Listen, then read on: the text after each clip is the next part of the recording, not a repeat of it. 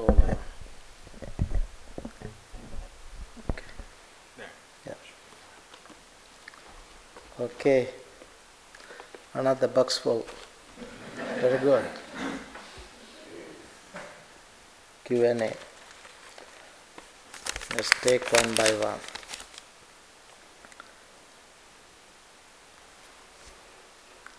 I guessed that you want to ask questions from my talk, what I talk, but it's not clear. But most uh, questions here are not from my talk. Hmm? I mean, you need to know something more about other things as well. So it's good, it's good. That is why you come here hmm? to, to learn more Dhamma. Huh? When you come to Bhavana, Bhavana, we always, the monastic here, we always try to uh, give the informations from the very word of the Buddha, not the not the later things, later works like commentaries, sub commentaries, uh, sub sub commentaries, and Abhidhamma, Visuddhimagga, no such thing here. Hmm? Pure Dhamma. That is the difference. Okay. Mm. I find myself anticipating the, the end of meditation. What can I do to overcome this hindrance? Anticipating the end of meditation. Ah, that's it happens, you know. When you when you go to a retreat, now you have many other things to be done at home. As you come uh, to the end of the retreat, it happens. You are also quite anticipating to end the retreat uh, and want to go. That's why some people decide to go little uh, couple days ahead even. Hmm? So it is all right. But as you want to practice, you came here to practice. Focus more and more attention and calm down yourself.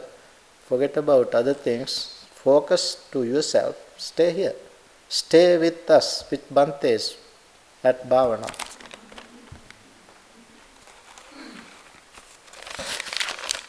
Okay, next question. Bhante, please kindly explain again Nama and Rupa. If understand correctly, Rupa is matter consists of four elements, namely so, soil, water, air and fire. Nama consists of what elements? Uh, okay, Rupa is correct. Nama consists of what elements? Nama, nama means um, feeling, perception, volitional formation, contact and attention. Those are five. Those five are called Nama. Sankhara is taught volition, verbal volition, and sensation. Volition is this correct? No, no. Volition is it's not uh, the way that we put it. Uh, sankhara means volitional formations. Sankhara means formations, uh, constructions, hmm? fabrications to construct, construct something. Volition is your intention. Sankhara is okay. Volition, verbal formation, uh, physical formation, or bodily formation. Hmm? Better use the word bet, uh, body. Bodily formations, verbal formation, and uh, mental formation. Those are the three if sankhara becomes a wholesome or unwholesome action, is it possible to classify or eliminate them? Yes, they are. They are what we call karma. In other words, sankhara means the volitional, volitional formations. Uh, they are wholesome unwholesome actions. means actions means karma. So in that case, sankhara means karma. For instance, in the six, uh, in the five aggregates, sankhara khanda, there is a there is a fact, uh, there is a uh, skanda um, aggregate called sankhara khanda. Sankhara khanda means karma khanda, karma khanda. Next, Bhante, I have been conditioned to believe that equanimity uh, regarding others suffering is uh, cold and harm, harmless. What do you advise, especially in this age when even suggesting, suggesting something on uh,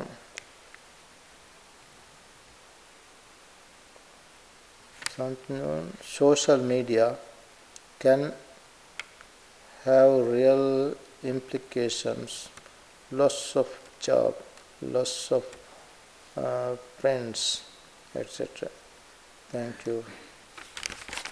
Um, you know,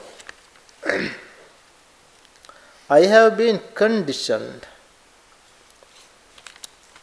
Uh, that is how we sometimes we think that we are being con- uh, we are we are being conditioned. We are being conditioned. That is how we think. But if we have right understanding, Nobody can condition us. It's our mind. If we know what is to be done, if we, if we know that what is good and bad, good and bad, that is right understanding.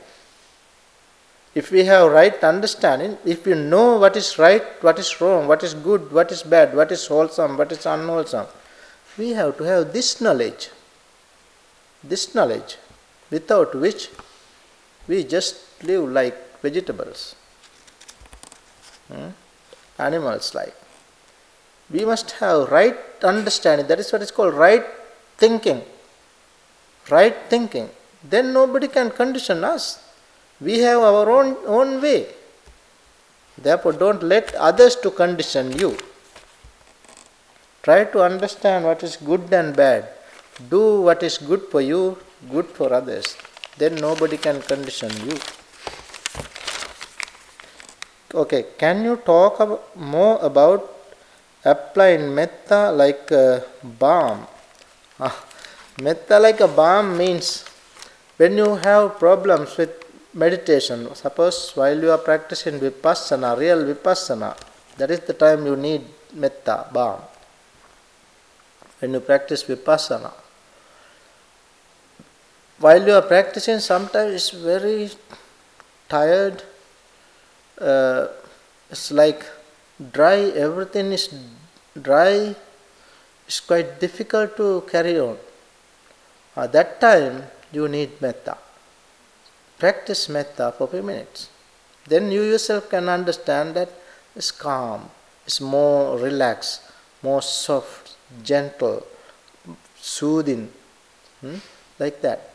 That is that is what I said about balm, metta balm.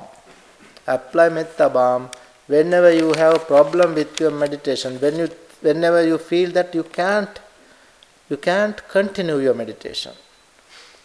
You, you are not happy with, you are not satisfied with what you are doing, then apply metta.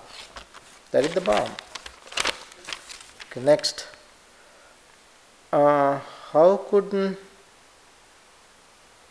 is it for is it for senior monastic to attain jhanas on a daily basis what about the fourth jhana and the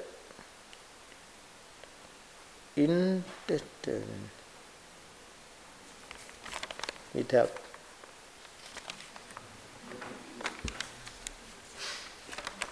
I, I am not an English person. How can I? It's okay, Bhante. People have been writing me notes and I can't even understand their signature, ah. so it's been tough. Yeah. So write better, please. How?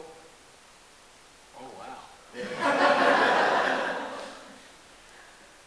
Bhante, I think you read this better than I do. Is it for senior monastics to attain jhanas on a daily basis? What about the fourth jhana and the is in immaterial jhanas? Immaterial. Ah, ah, Arupa jhana. ah, immaterial. That is not in. This is the, the word here is in. I think. Okay. So these things, whether whether you are a monastic or lay person, whether you are senior or junior, is not a matter. Whoever practices can attain these jhanas. Hmm? If you want to practice, even without jhana, one can attain enlightenment. So, jhana, whether the first, the second, the third, the fourth, or the immaterial jhanas, any jhana, if you so desire, if you so desire and practice accordingly, then you can attain jhana. Hmm? There's no matter whether whether you are a senior monk or junior monk or even a lay person. Lay, lay persons also can uh, experience the same thing. Dhamma is such. Okay, what type of meditation could you recommend to a person with uh, whose mind tends to engage in uh, logical analysis or is pro- prone to get lost in excessive verbal uh, verbal thinking. What is verbal thinking?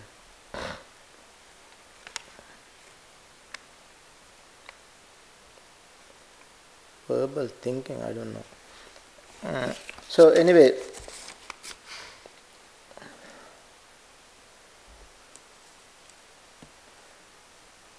You cannot think verbally. You can express what you what you what you uh, conceptualize is verbalize. once you verbalize it is not thinking any longer.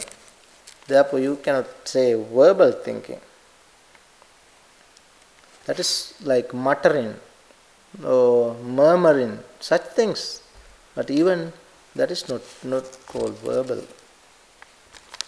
Okay, so a person whose mind tends to engage in logical analysis, so such a person, uh, it is better practice serenity meditation like uh, metta, qualities of the Buddha, uh, and repulsiveness of the body, these things first. And switch to insight.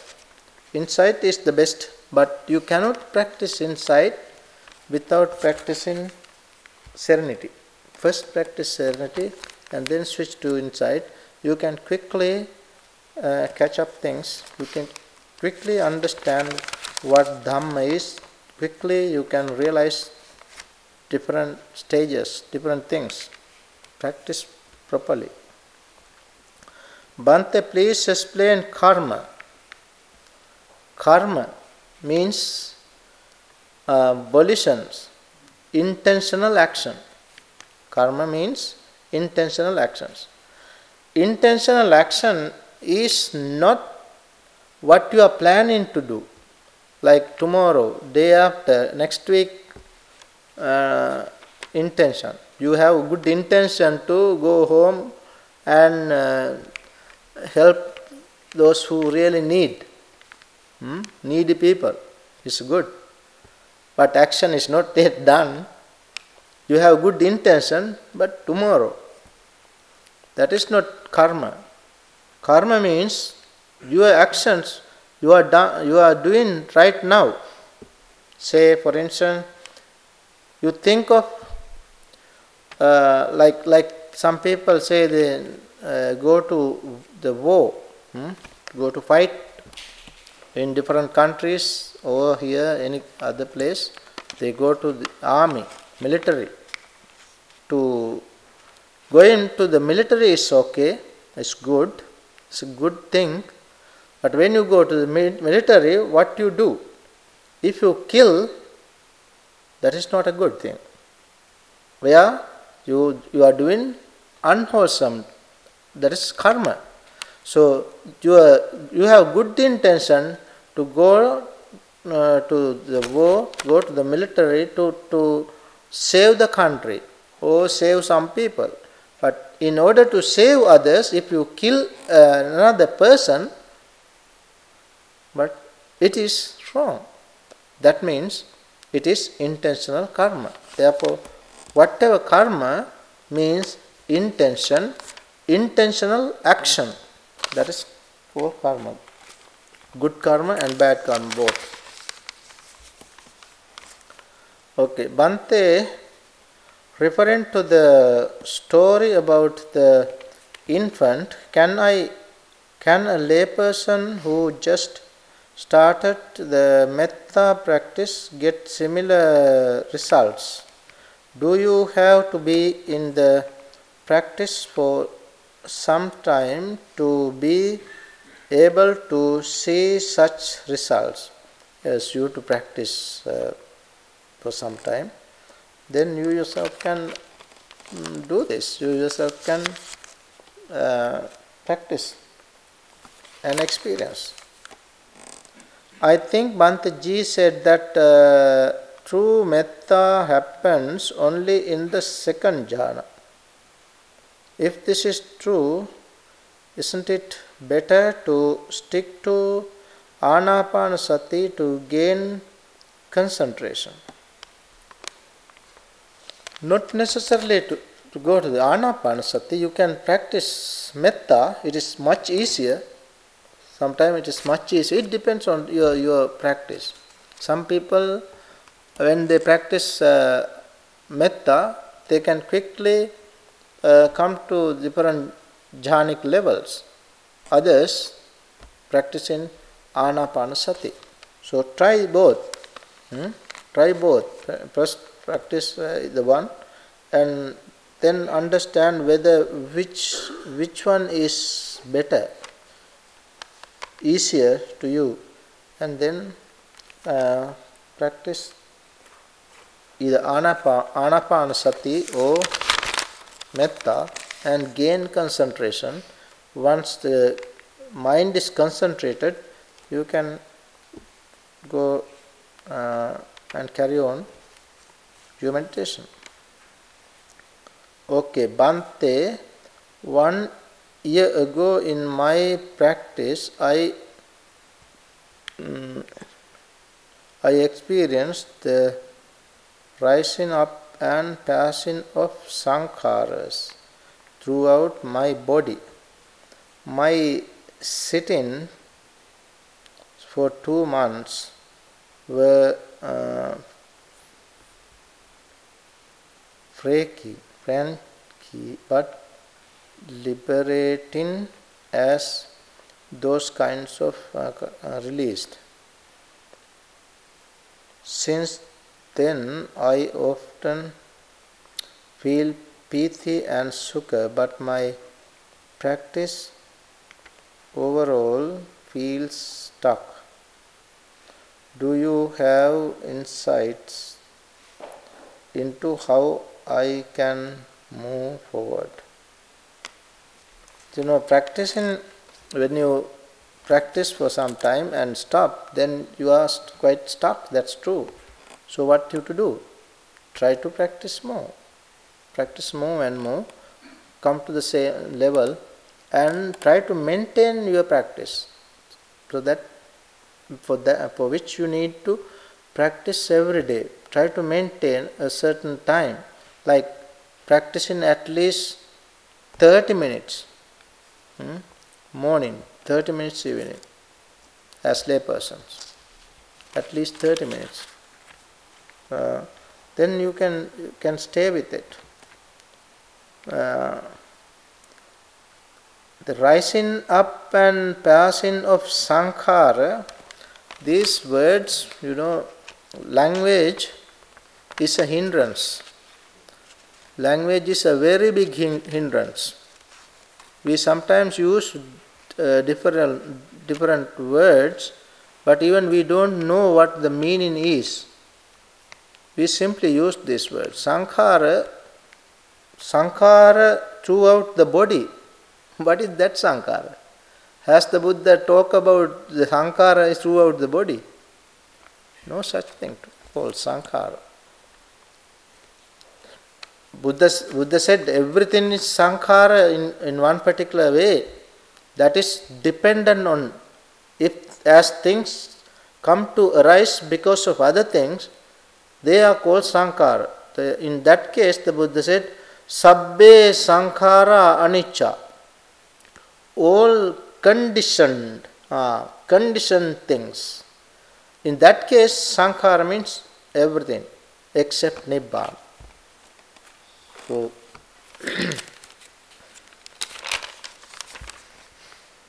Bhante, you discussed uh, four jhanic factors today, but isn't is, uh, isn't equanimity a fifth?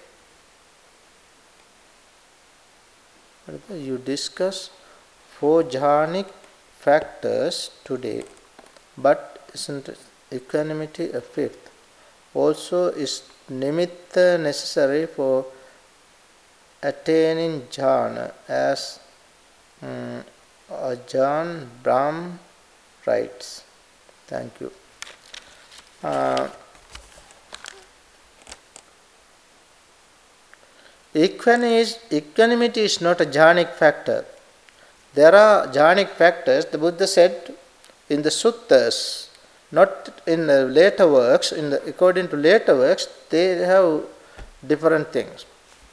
The Buddha said, uh, jhanic factors are vitakka, sa स विचार विवेकज पीति सुखम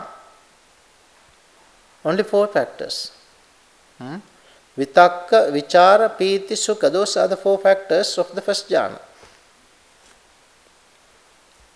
ekagrata is also given in the later works there is another factor which is called ekagata which is given in the later works. Uh, those are the factors. And nimitta, this nimitta also expected all the time people think of this and they try to find the nimitta and uh, this is also given in the Visuddhi Magga. So nimitta, whatever the nimitta, whatever the uh, sign that you gain, according to the Buddha's teaching, what is more important is not to cling to that nimitta, but to switch to insight. Hmm? If you switch to insight, then you can get better results.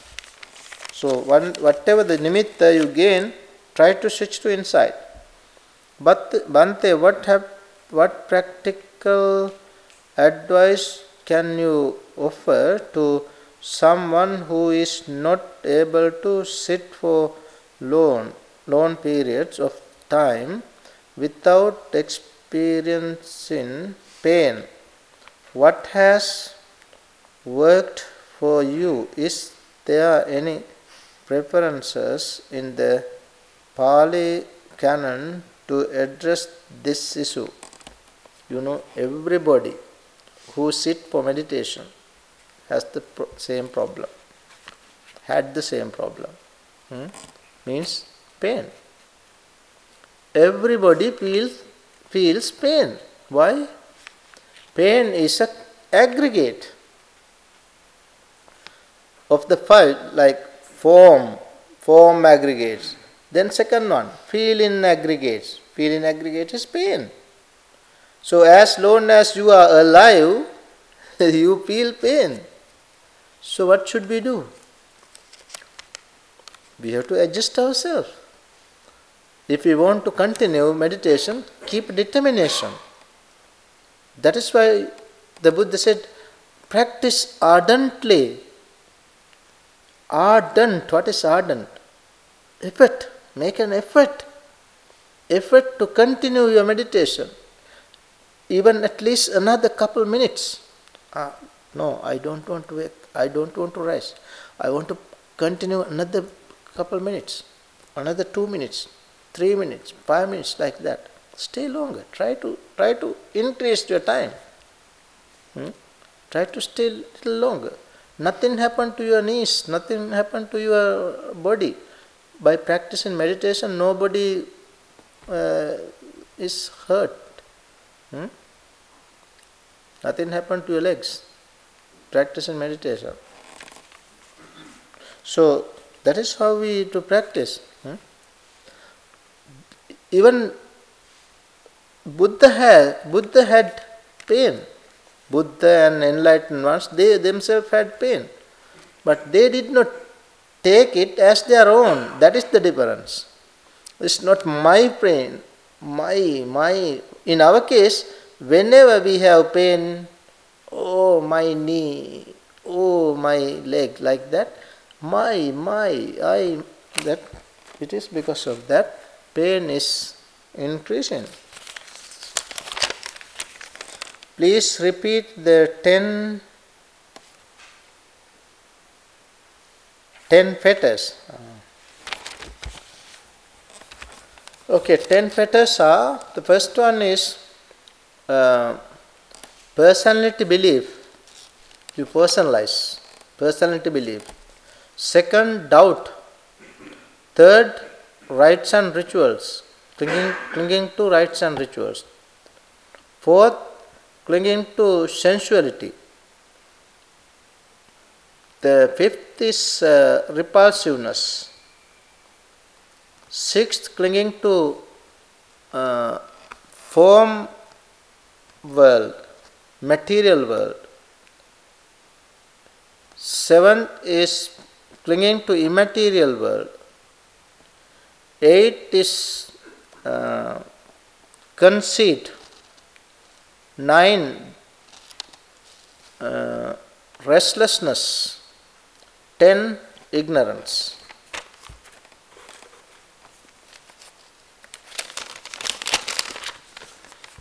Okay, is it possible to extinguish the interior monologue?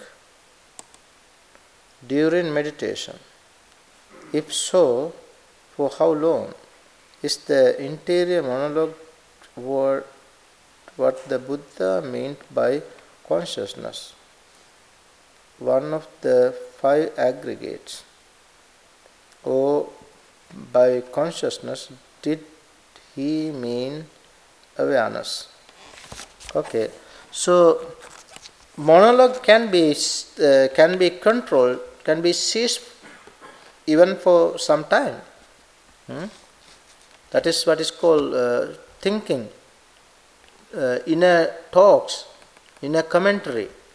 Inner commentary should be ceased, otherwise you cannot meditate. Meditation really means you stop inner thoughts, inner inner commentaries. Hmm? Uh, in the Anapanasati Sutta, the Buddha gave 16 steps of uh, mindfulness of breathing. When you practice mindfulness of breathing, there are 16 different steps. When you come to the, uh, there are tetrads, four tetrads. When you come to the second one, you can see that uh, there is the cessation of formation. Uh, පීති පටිසංවේදී අස්ස සිස්සාමීති සික්කති පීති පටිසංවේදී පස්ස සිස්සාමීති සික්කති සුඛ පටිසංවේදී අස්ස සිස්සාමීති සික්කති සුඛ පටිසංවේදී පස්ස සිස්සාමීති සික්කති now then chitta sankhara patti sanvedi ah where you have to understand chitta sankhara. Chitta sankhara means uh, mentally mental formations, means thinking. Chitta Sankara, Patti Sangvedi. When you have, whenever you have uh, mental formations, you to understand that they are mental formation. Chitta Patisankara, Chitta Patisankara, Patisangvedi, Asasisami Tsikati Pas. Then Passambhayan Chitta Sankaram. While you are practicing mindfulness of breathing, they come to come to the uh, to calmness. Hmm? That come to the to calmness of your mental formation.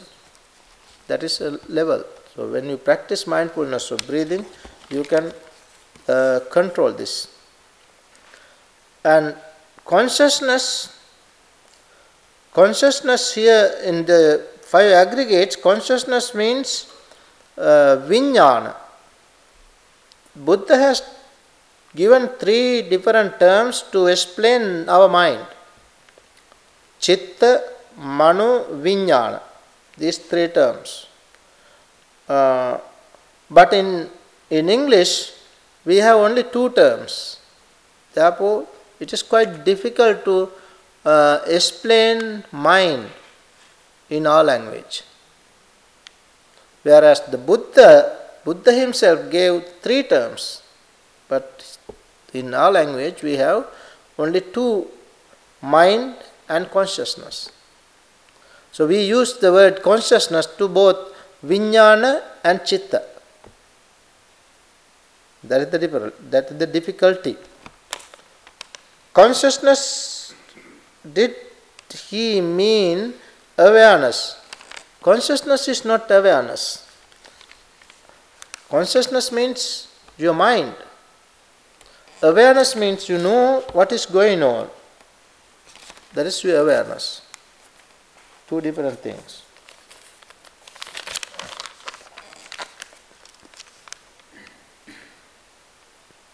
In his books, Bhante describes several uh, techniques to keep the mind focused on the breath, such as counting and so on. Could you describe some of these, some of these techniques and how to benefit from them? It's not my task. You better ask Bhanteji. it's not appropriate. He has explained this. You better ask him. Huh? Bhanteji. I don't recommend counting. uh, I mean, uh, these are not what the Buddha said. This is not what the Buddha said. Buddha never asked us to count our breath. So, anyway, when you practice, focus your attention, give your attention to your breath. When you give your attention to your breath, simply understand your natural breath without using any words. That is the best thing to do. That's the best thing to do. Without using any word, any thoughts, no thoughts. Just observe. Bhante, Bhante mentioned the requirement to attain the first jhana. Can you please repeat repeat repeated, repeat, repeat? it should be repeat. That again, how do you know when you attain the first jhana? So jhanic factors, now little while, little while ago I explained the factors and in order to gain jhana, you have to practice serenity, you have to practice concentration. When you practice concentration, when you come to that level, you yourself can understand. Just like you, suppose you want to go to DC, you simply go there. When you go to DC, you know. When when you are there, you know. Just like that. Hmm? Once you practice, you to you to go. Huh? Simply thinking, I, I want to go to DC, simply you try to dream. Nothing happens. If you go, you can experience when, whenever you reach just when you, whenever you reach there, you see the signs. Hmm? When you, when you have concentrated mind, when your mind is fixed to the object, you know now you have come to a certain factor. Hmm? Vitakka, vichara. You are, you are again and again observing it. Whenever you feel preeti, the uh, rapture, bliss, you know what it is. It's not others' experience, your, your own experience. Therefore, you can understand it by your own practice. How are the four foundations of mindfulness? Founda- foundational. Foundational. How are the four fact? How are the four foundations of mindfulness foundationals? I don't know. I don't like this uh, uh, translation. I don't use foundation because they are. The Buddha said, "Sati patthana." Patthana means establish. Establish. You have to establish your mind. So sati, mindfulness is to be established. Therefore, I prefer the term establish. Uh, I don't use this term mm, foundation. Foundation is you lay the foundation for to build a house, and sometimes the foundation is there for many years. No house is coming up.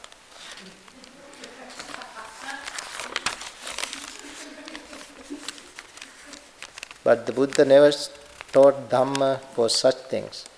Buddha's Dhamma is day by day, it's clear. Whoever practices the Dhamma is clear, clear and clear, new, renew, fresh, new. Okay, Bhante, today's Dhamma teaching was complex and heavy. I know. Could- but if I don't give it to you today, when should I give it? No other Dhamma talk. Huh?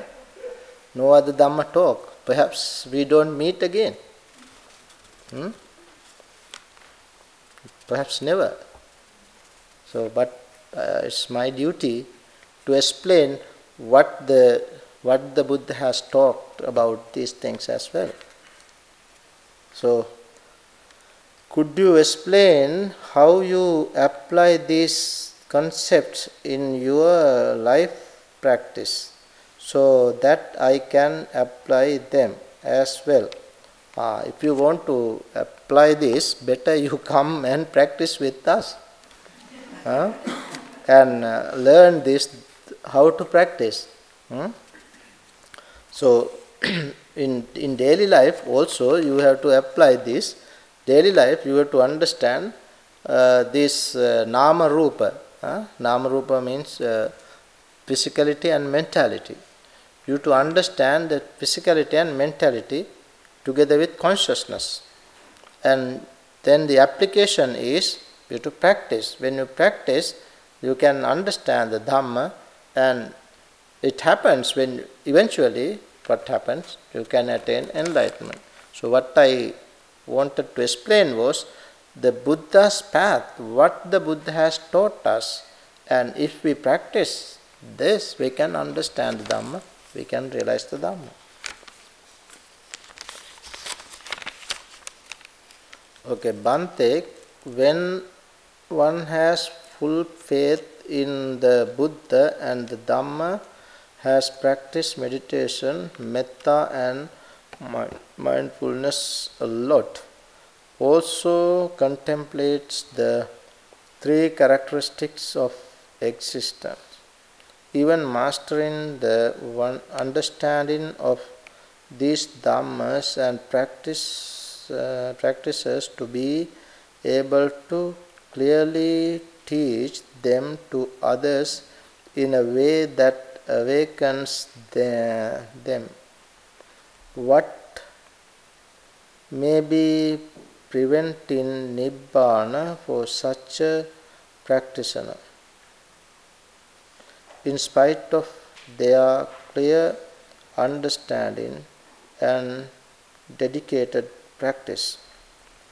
Yeah, that is true. When you, however much you practice, um, you to understand when you teach the Dhamma, when, in order to teach others, you to understand the Dhamma, you to have the faith in the Buddha, Dhamma, and the Sangha as well. And since you practice, you teach, you should not forget yourself. You to practice and then you have to preach. Practice what you preach. Preach what you practice. Hmm? That's the way to do. Otherwise, simply like um, parrots or simply giving talks. That is not the teaching of the Buddha. One day we'll have to we have to we'll have to uh, focus more and we have to uh, dedicate ourselves more and more to practice. We ourselves cannot do this type of things every day to the end of the life. It is not my idea, it is not my desire. I don't want to teach Dhamma um, for many years. I want to stop pretty soon, I will do that and dedicate and confine to one place and practice. That is my idea. Teaching is good, but we have to think of ourselves and practice more and more. Bhante, is it necessary to know Abhidhamma to gain any stages of enlightenment? No.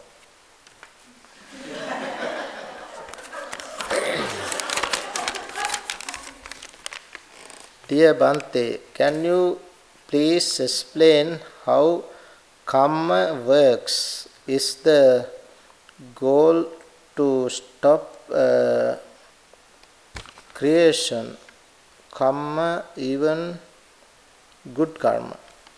Uh, karma, it is quite, difficult word. It's uh, to explain. You, you you should understand karma in different ways the Buddha's explanation of karma is given in the discourses.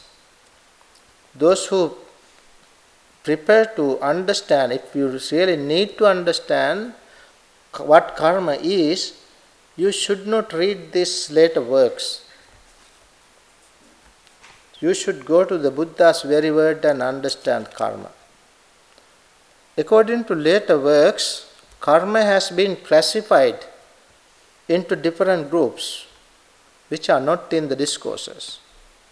Karma, according to the teachings of the Buddha, is intentional action. Simply keep this in your mind. If your intention is good, it's good karma. Whatever you do, if your intention is good, it's good karma. Intention means now.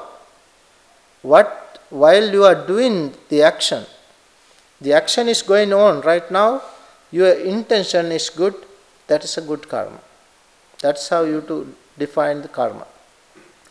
Karma, there are certain karmas which uh, gives results here in this world, in daily life, even uh, while you are doing within this lifetime. There are certain karmas which we have to reap results right after this life.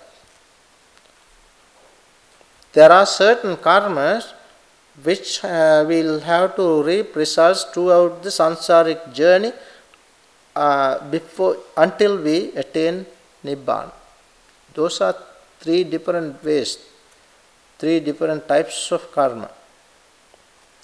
Uh, that is how the Buddha has taught karma. Karma means chetana. Buddha said, Chetanaham bhikkhave kammang vadami. Monks, I say intention, volition. Volition is karma.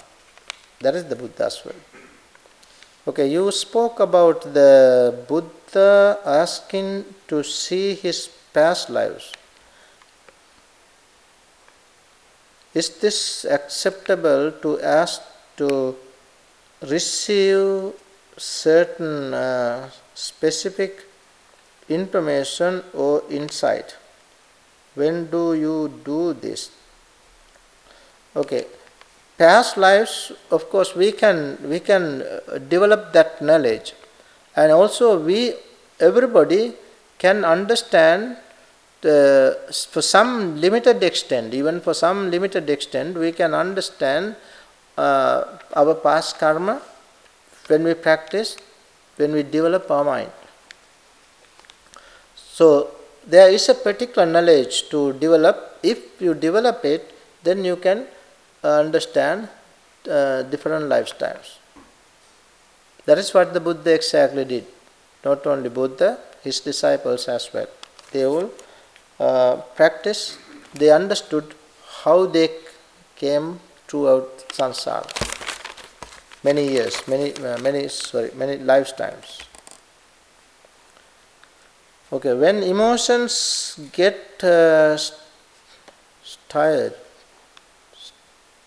tied up and anger uh, rises, what to do to stop it? Or is it better to let anger run its course first and analyze it uh, after? How, do, how to deal with uh, anger? Whenever you have emotions, the best thing to do is calm down. Hmm? Calm down. Be patient. Be patient. Calm down. That is the best thing. And uh, if you if you can practice metta, since you have anger, if you can calm down, first you to calm down. You can you cannot practice metta right away, but first calm down and then practice metta. That's the best thing to do.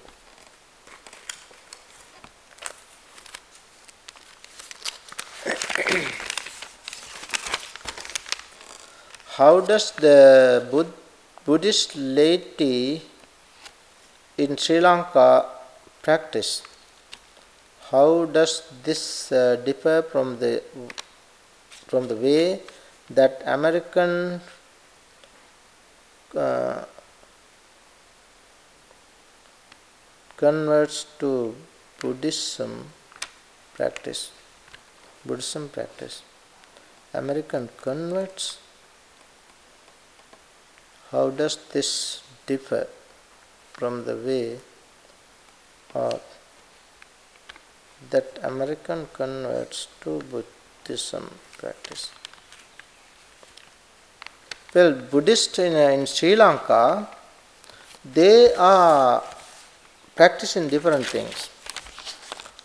They, they practice many different types of uh, puja. They have different pujas. They practice dana, more and more dana. Sila and bhavana is for uh, nowadays, of course, there is a trend that more and more people practice bhavana. It's very good. This time, when I went to Sri Lanka, I understood many people are dedicated now. It's good, good trend. Especially youngsters, they want to practice. So they practice dana, sila, bhavana. Dana, when they give, especially during this time, since the Buddha's birthday, they give for days. They set up uh, like halls, uh, temporary huts along the road, and whoever passed the place, like any vehicle, they put uh, the uh, flag and stop the vehicle and invite all the people to come into their hut and enjoy food, drinks for days, completely free of charge. That is what is called dana. They give this type of dana nowadays. And when you visit different sacred places in Sri Lanka, you can see many people, hundreds, they get together to practice sila, especially on full moon and new moon.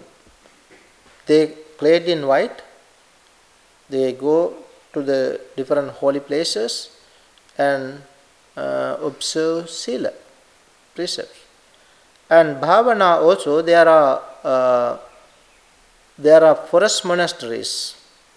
So there are now some new places, so they flock there and practice. That's good. That is the way that uh, Sri Lankan people practice. So, you know, everything has good side and bad side. Hmm? So, some people might see that uh, people in Sri Lanka do not practice. Huh? Or some people say that they practice. That's how, as they see. In comparison to, we have to understand what really people do. Practicing means not only meditation. Meditation is not enough. You have to practice three things Sila, Samadhi, Panya. Or Dana, Sila, Bhavana. Three things. You have to give, you have to share with others. That is important. In order to cut off our craving, we have to share with others, we have to give others. That is important. That is what is called dana. Then sila. Sila is practicing virtuous hmm, morality. And bhavana. This, all these three should be done. So they do, and you know what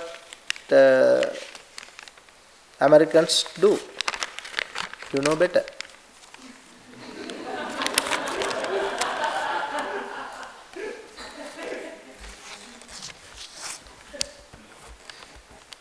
So you can understand what it is, how we practice. Huh? I wanted a second piece of fruit and stopped to think if it was greed or need. Someone else took that last piece. I knew then that it was a need for that fruit. Or was it greed?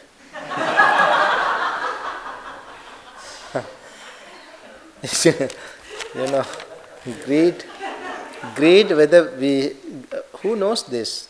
Who has to decide? You yourself have to decide. Whether it's really need or greed. Hmm? If it is greed, give up. If it is need, go ahead, take it. Okay, Bhante, what is a sentient being? Can I really befriend a jellyfish?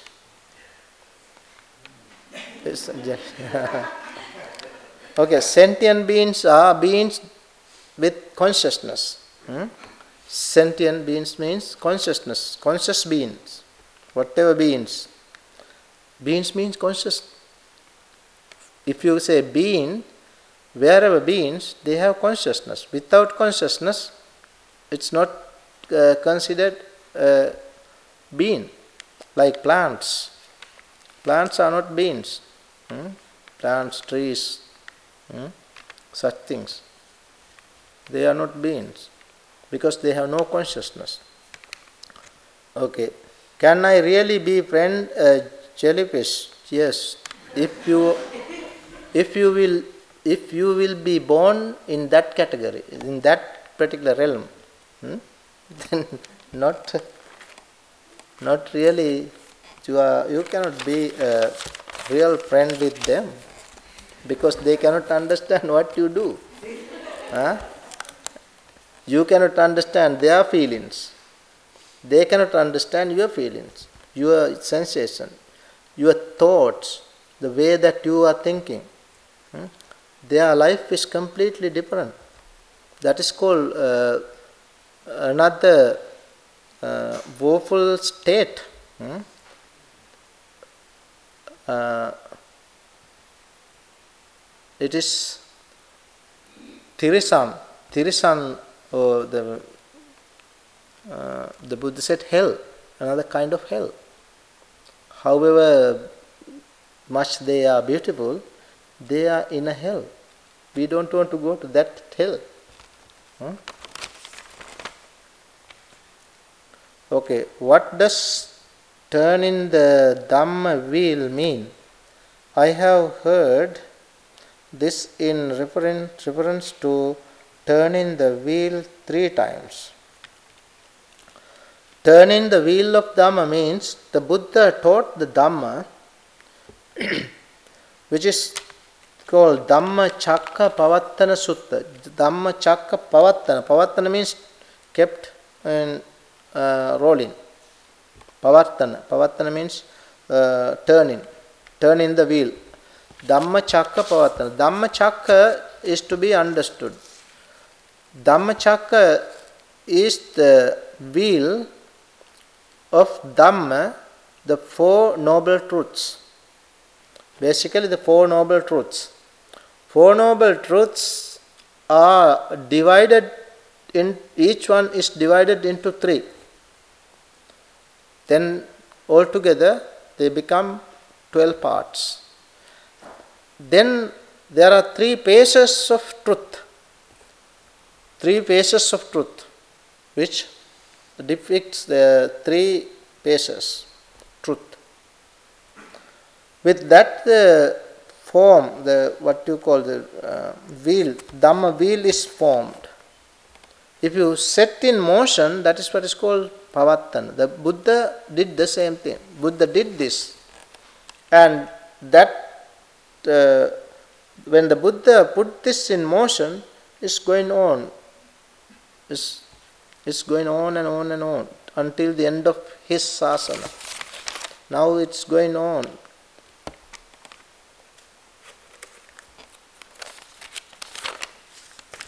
Bhante, could you please brief in, briefly explain the difference between mindfulness and vipassana? Again, okay, mindfulness. Mindfulness means we are aware of what is going on now. We are either attentive or aware of things right now. That is mindfulness, in short. Vipassana means, as the result of being mindful, we see things as they are. So, mindfulness is the action, vipassana is the result. When you see, when you see things now, as you are mindful, as you are attentive, you give full attention focus your full attention, you see through. That is what is called vipassana. Passati to see, vipassati to penetrate. When you see things as they are, you see three characteristics. That is the only thing that you can see. Three characteristics impermanence, unsatisfactoriness, and soullessness. When you see these three, that is what is called vipassana. Vipassana means seeing the three characteristics. Okay, Bhante, where does equanimity fit in the eight path? Uh, equanimity is fixed in uh, sati, um, uh, samma sati, right mindfulness, and samma samadhi, both. Right mindfulness, Buddha said how to practice. Buddha said when you practice mindfulness of uh, right mindfulness, you to practice four establishments of mindfulness. When you practice, whenever you practice mind, uh, four establishments of mindfulness, you to maintain four factors you to practice properly, ardently, then with a clear comprehension, then with mindfully, mindfulness, and the fourth factor is equanimity, equanimously. Those are the four factors to be maintained when you practice uh, right mindfulness, samma sati. Then when you come to the Samma Samadhi, Samma Samadhi is gained only with the support of the first seven factors of the path. Without the support of the first seven factors, nobody can gain Samma Samadhi. That means to gain Samma Samadhi, you should have right understanding. Without right understanding, no Samma Samadhi. Without right understanding, no Samma right concept, right thoughts. Without right thoughts, no right speech. Without right speech, no right action, like that. First seven factors should be uh, with the right concentration.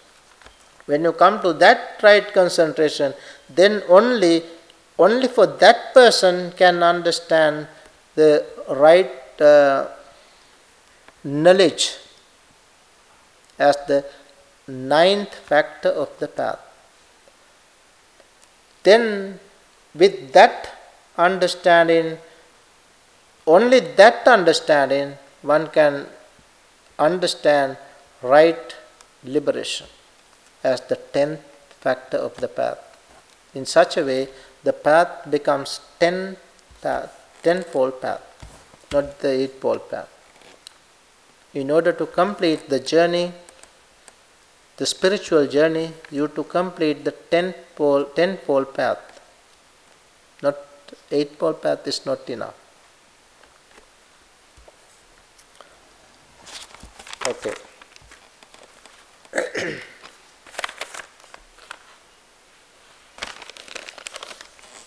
Next, uh, Bhante, is it possible for for layperson who is married to attain jhana? Yes. it is not a barrier. Huh? Laypersons, how many laypersons in the time of the Buddha attained not only jhana, stream enterer, once-returner and non-returner, they all were uh, they all attained different stages while they were at home, married. Hmm? Uh, they have not only one wife, sometimes four, five wives, and and children, children, about 20, 30 children. Uh, but they take, for instance, uh, Visakha. You know, Visakha, the Buddha's chief benefactress. She had about 30 plus uh, children, I think. Hmm? Like that. But she was a stream enterer. Hmm? Like that, it's not a problem. Could you please explain about shaving one's hair? Monks, nuns. I don't know how to explain that. Uh, it's simple. Take a razor. that, is, that is what I do. Hmm? It's so simple. Shaving hair is simple. Perhaps you want to know how to how to get ordination or something. But the question asked here is explain about shaving one's hair monks, nuns. That is exactly what monks and nuns do. Hmm?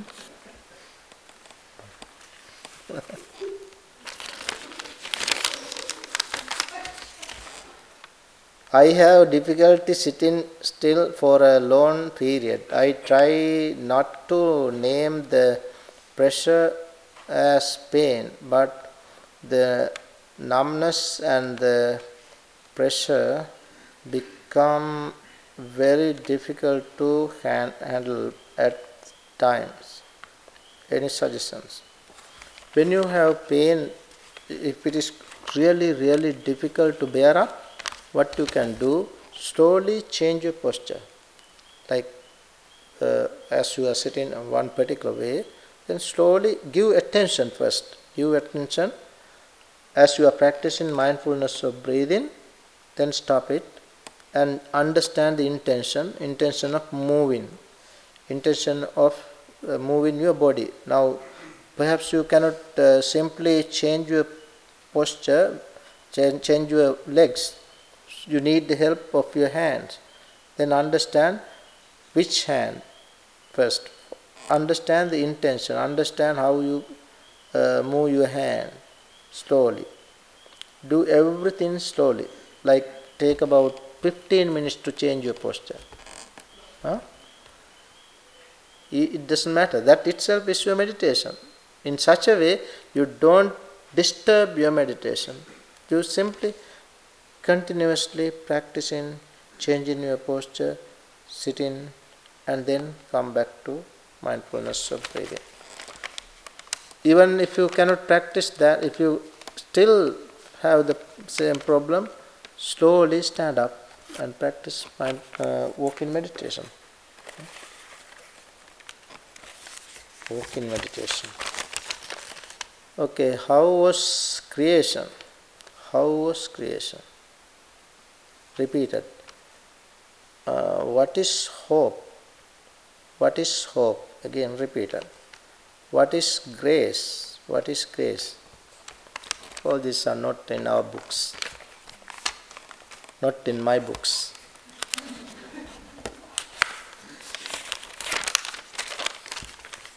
Creation, we don't believe. Creation or creator. Hope, we have hope if we want to, we can hope to attain Nibbana. That is hope for Buddhist. Attainment of enlightenment. Okay, can a monk, nun get married? Why? Why not? If not, is it because of attachment and or sensual pleasures? Uh, can a monk, nun get married? Why? Why not? Why? Why not? Okay. You know better the problems when you get married. The problems you know better. So when you ask this question, the monks, as monks, we have no such experience, but we can see, we can see clearly how many people are satisfied, whether they are satisfied with their life, married life. As I see, most people are not satisfied. Most people are not satisfied.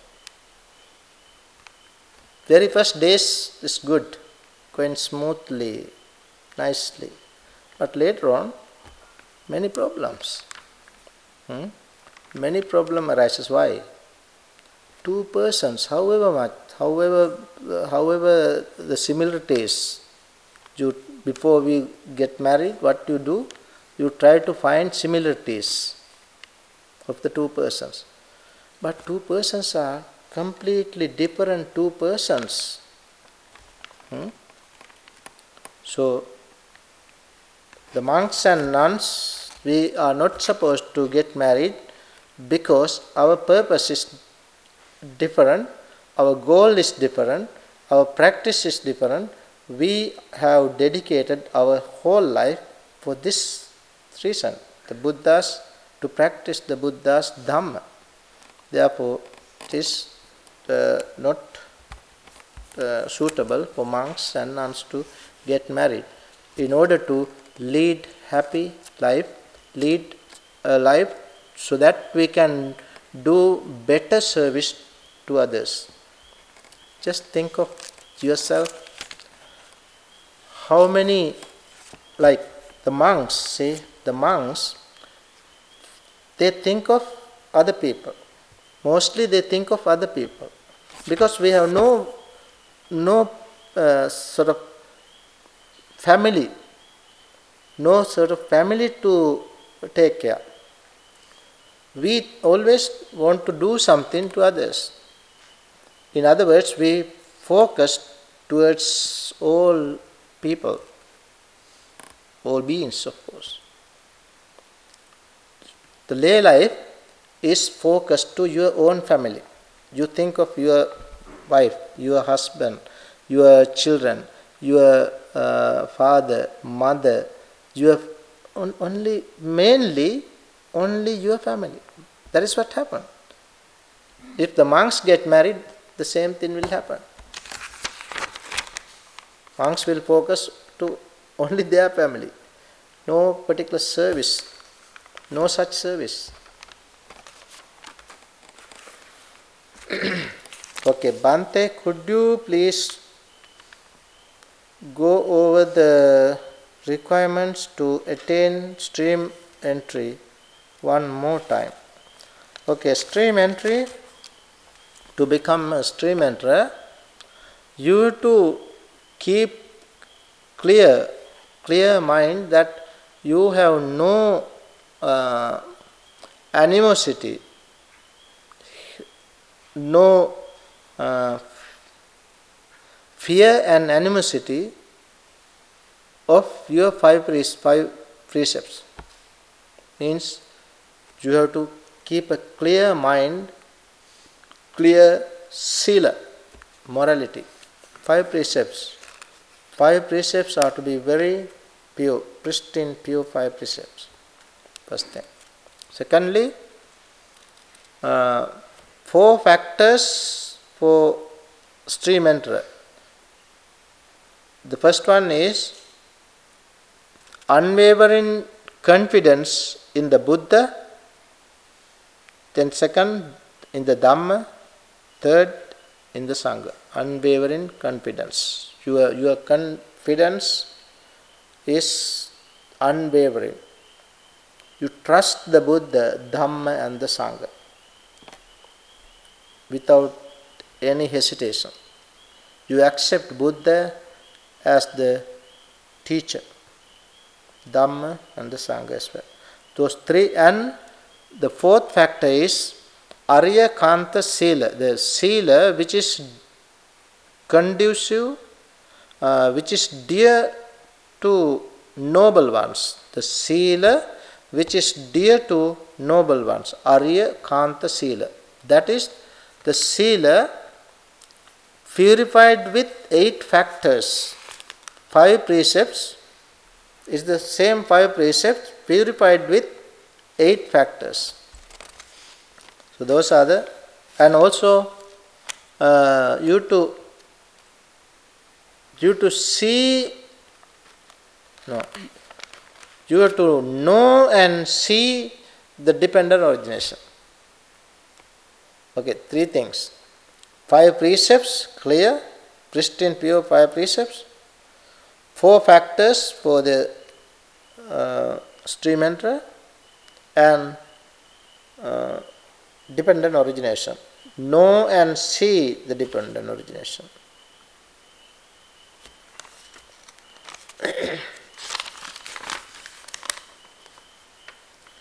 As I was practicing metta today, I found myself feeling overwhelmed, overwhelmed with emotion, emotion and is ta- started to cry. I did not feel sad, but it was more of a feeling of beauty and awe. Is this what I am supposed to feel during metta? During metta, even during metta, you can feel such things. But you to understand uh, when you practice metta, emotion, if you have such emotions, you to calm down. You have to calm down yourself. The, the way to calm down is understanding the cause of cause of emotion. Without without a cause, nothing happens. Therefore, understand the cause and try to reduce, try to cut down the cause and come to calmness.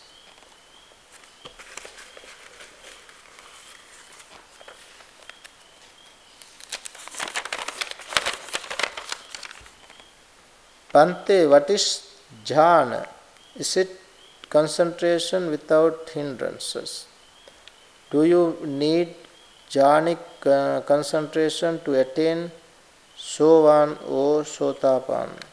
how can one be guided to jhanic states? Okay, jhana means, as we explained earlier, jhana means the, you concentrate. When you concentrate your mind, you can understand, experience some certain factors. If you if you continue, if you practice the same thing, then you can come to the jhanic level. It's the level of your mind. Uh, as you practice, you can understand this different uh, factors, jhanic factors. In such a way, you come to the different jhana.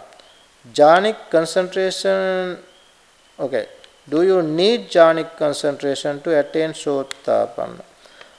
Even without jhana, one can not only attain sotapanna, even some monks have attained uh, attained arahantship even without jhana. Uh, how can one be guided to jhanic status? The jhanic status also the same guidance that is to meditate serenity. You have to practice serenity only. Then you can come to jhana. Either metta or recollection of the qualities of the Buddha or repulsive repulsive nature of the body. It's like that. You to practice uh, one of the concentration meditations. Bante, what is Arya Metta? Can you explain, please? No such things. No Arya Metta. Metta is Metta. That's it. No Arya or Anarya. You cannot categorize Metta into Arya or Anarya. Metta, when you practice, it is Arya, that's true. But Buddha has never said that.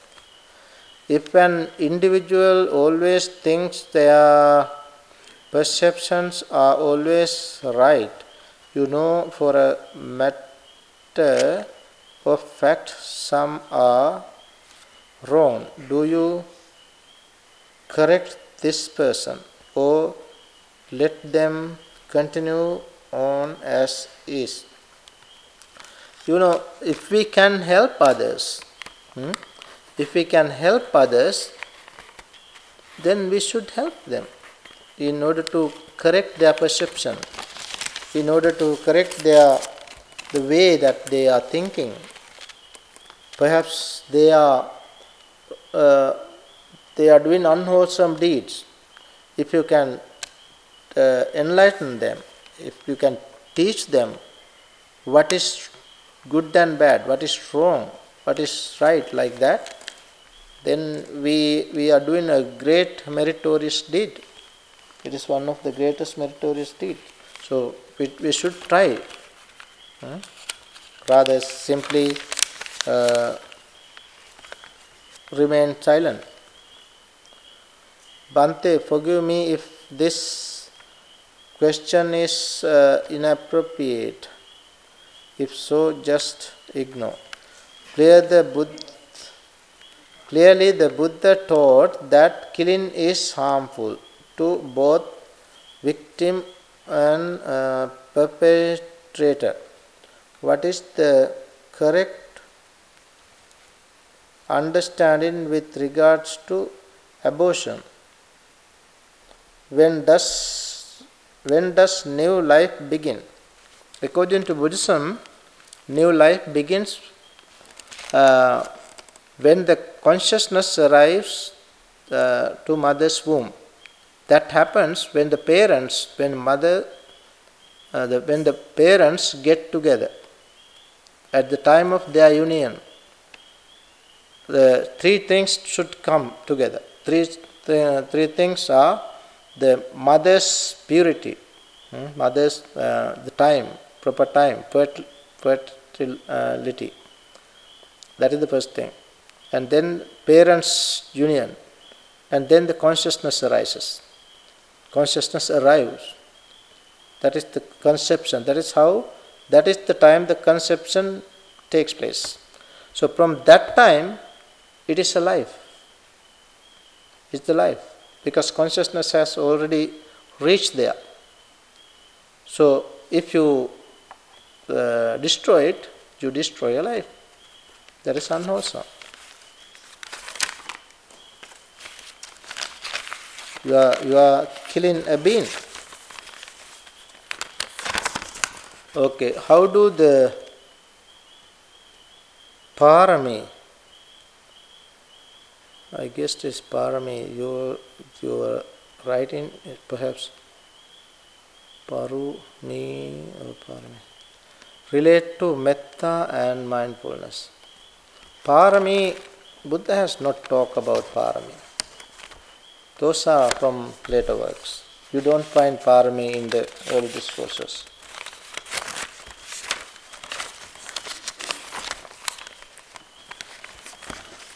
Okay. Bhante, I have read that uh, when practicing anapanasati, one can focus on the breath at the nose or aband, uh, abdomen. Can you describe the let- latter in more details? What part of the abdomen should I specifically focus on? Uh, we recommend to practice giving attention to breath to nostrils, not the abdomen. Giving attention to abdomen is one method introduced by one particular monk from uh, Myanmar, Burma. That is called Mahasi method, where they practice giving attention to the abdomen, the belly. When you practice that, if you want to, when you practice, you ask the what practice of the abdomen, what part of the abdomen should I specifically focus on? Focus on navel, on your navel, and practice if you want to. Otherwise, switch to mindfulness of breathing through nostril. Okay, next is uh, more.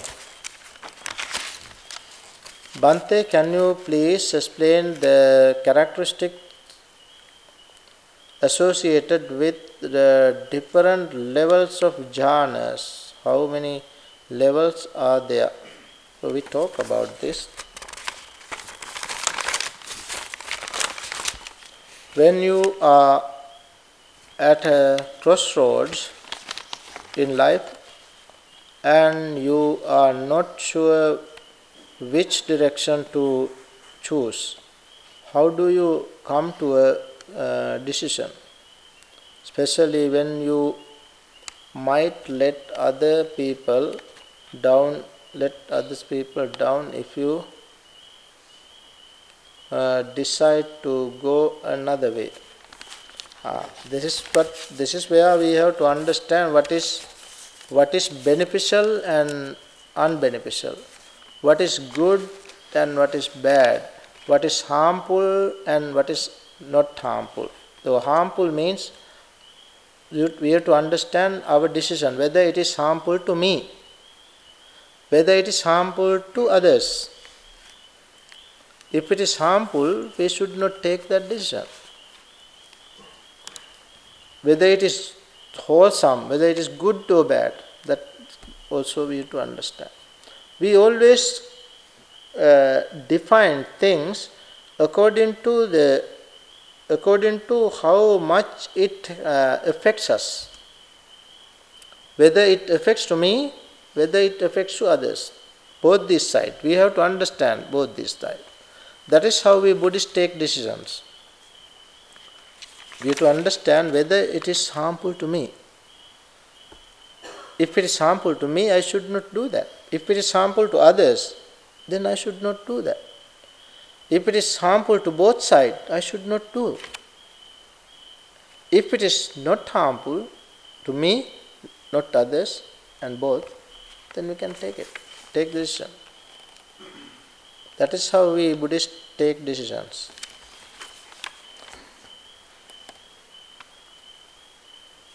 Okay, Bhante, clearly one of the five precepts is to avoid alcohol and drugs that lead to heedlessness.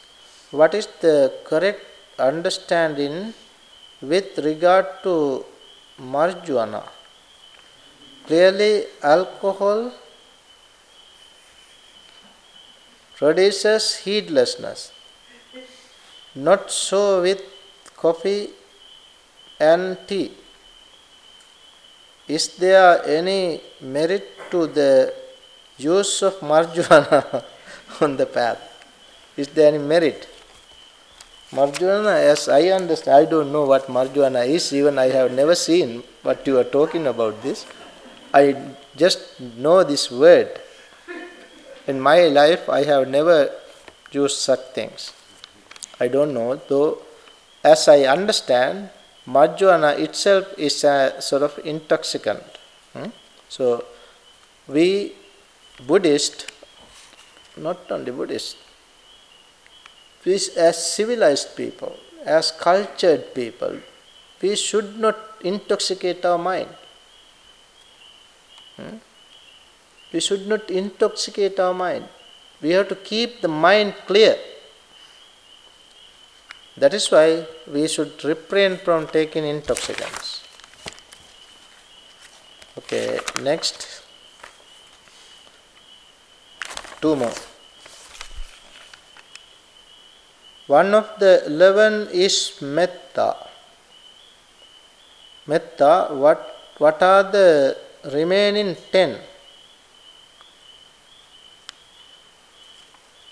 Ah, that's uh, regarding that that uh, story about the sutta, uh, ten methods to attain enlightenment.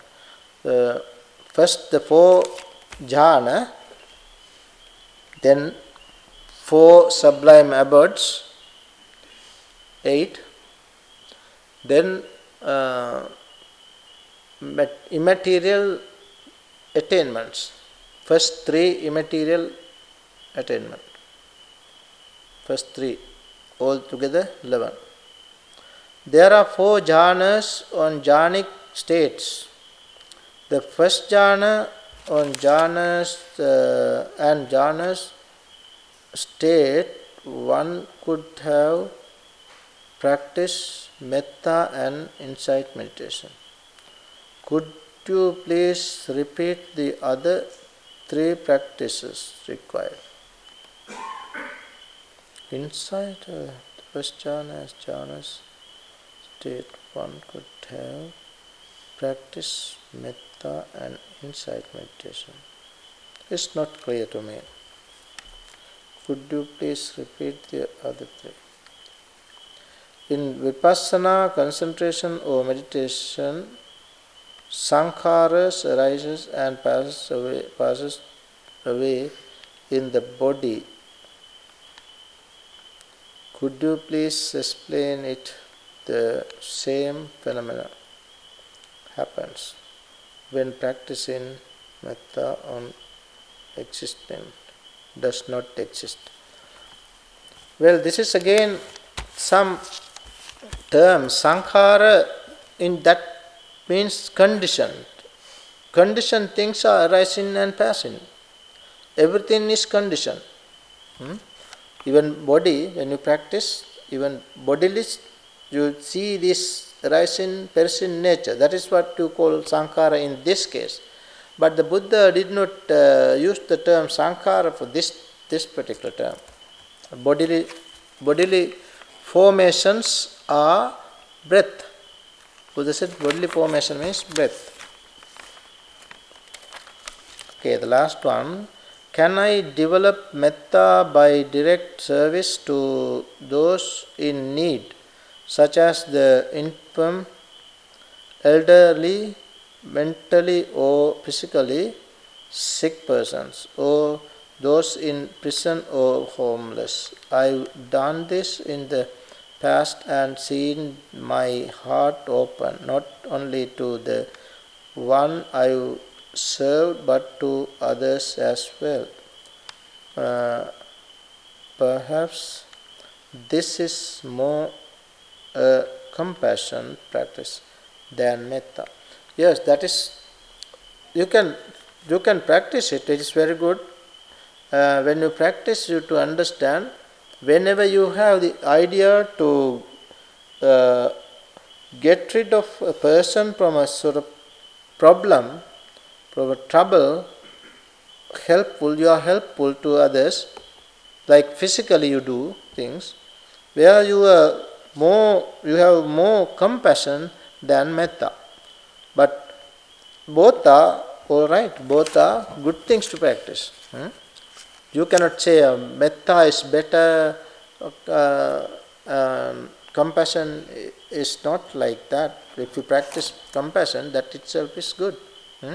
Metta, karuna, mudita, upekkha, all the four are good, good ones, good things. Hmm? Four uh, sublime abodes. Okay, that's the last one. Thank you. Thank you very much.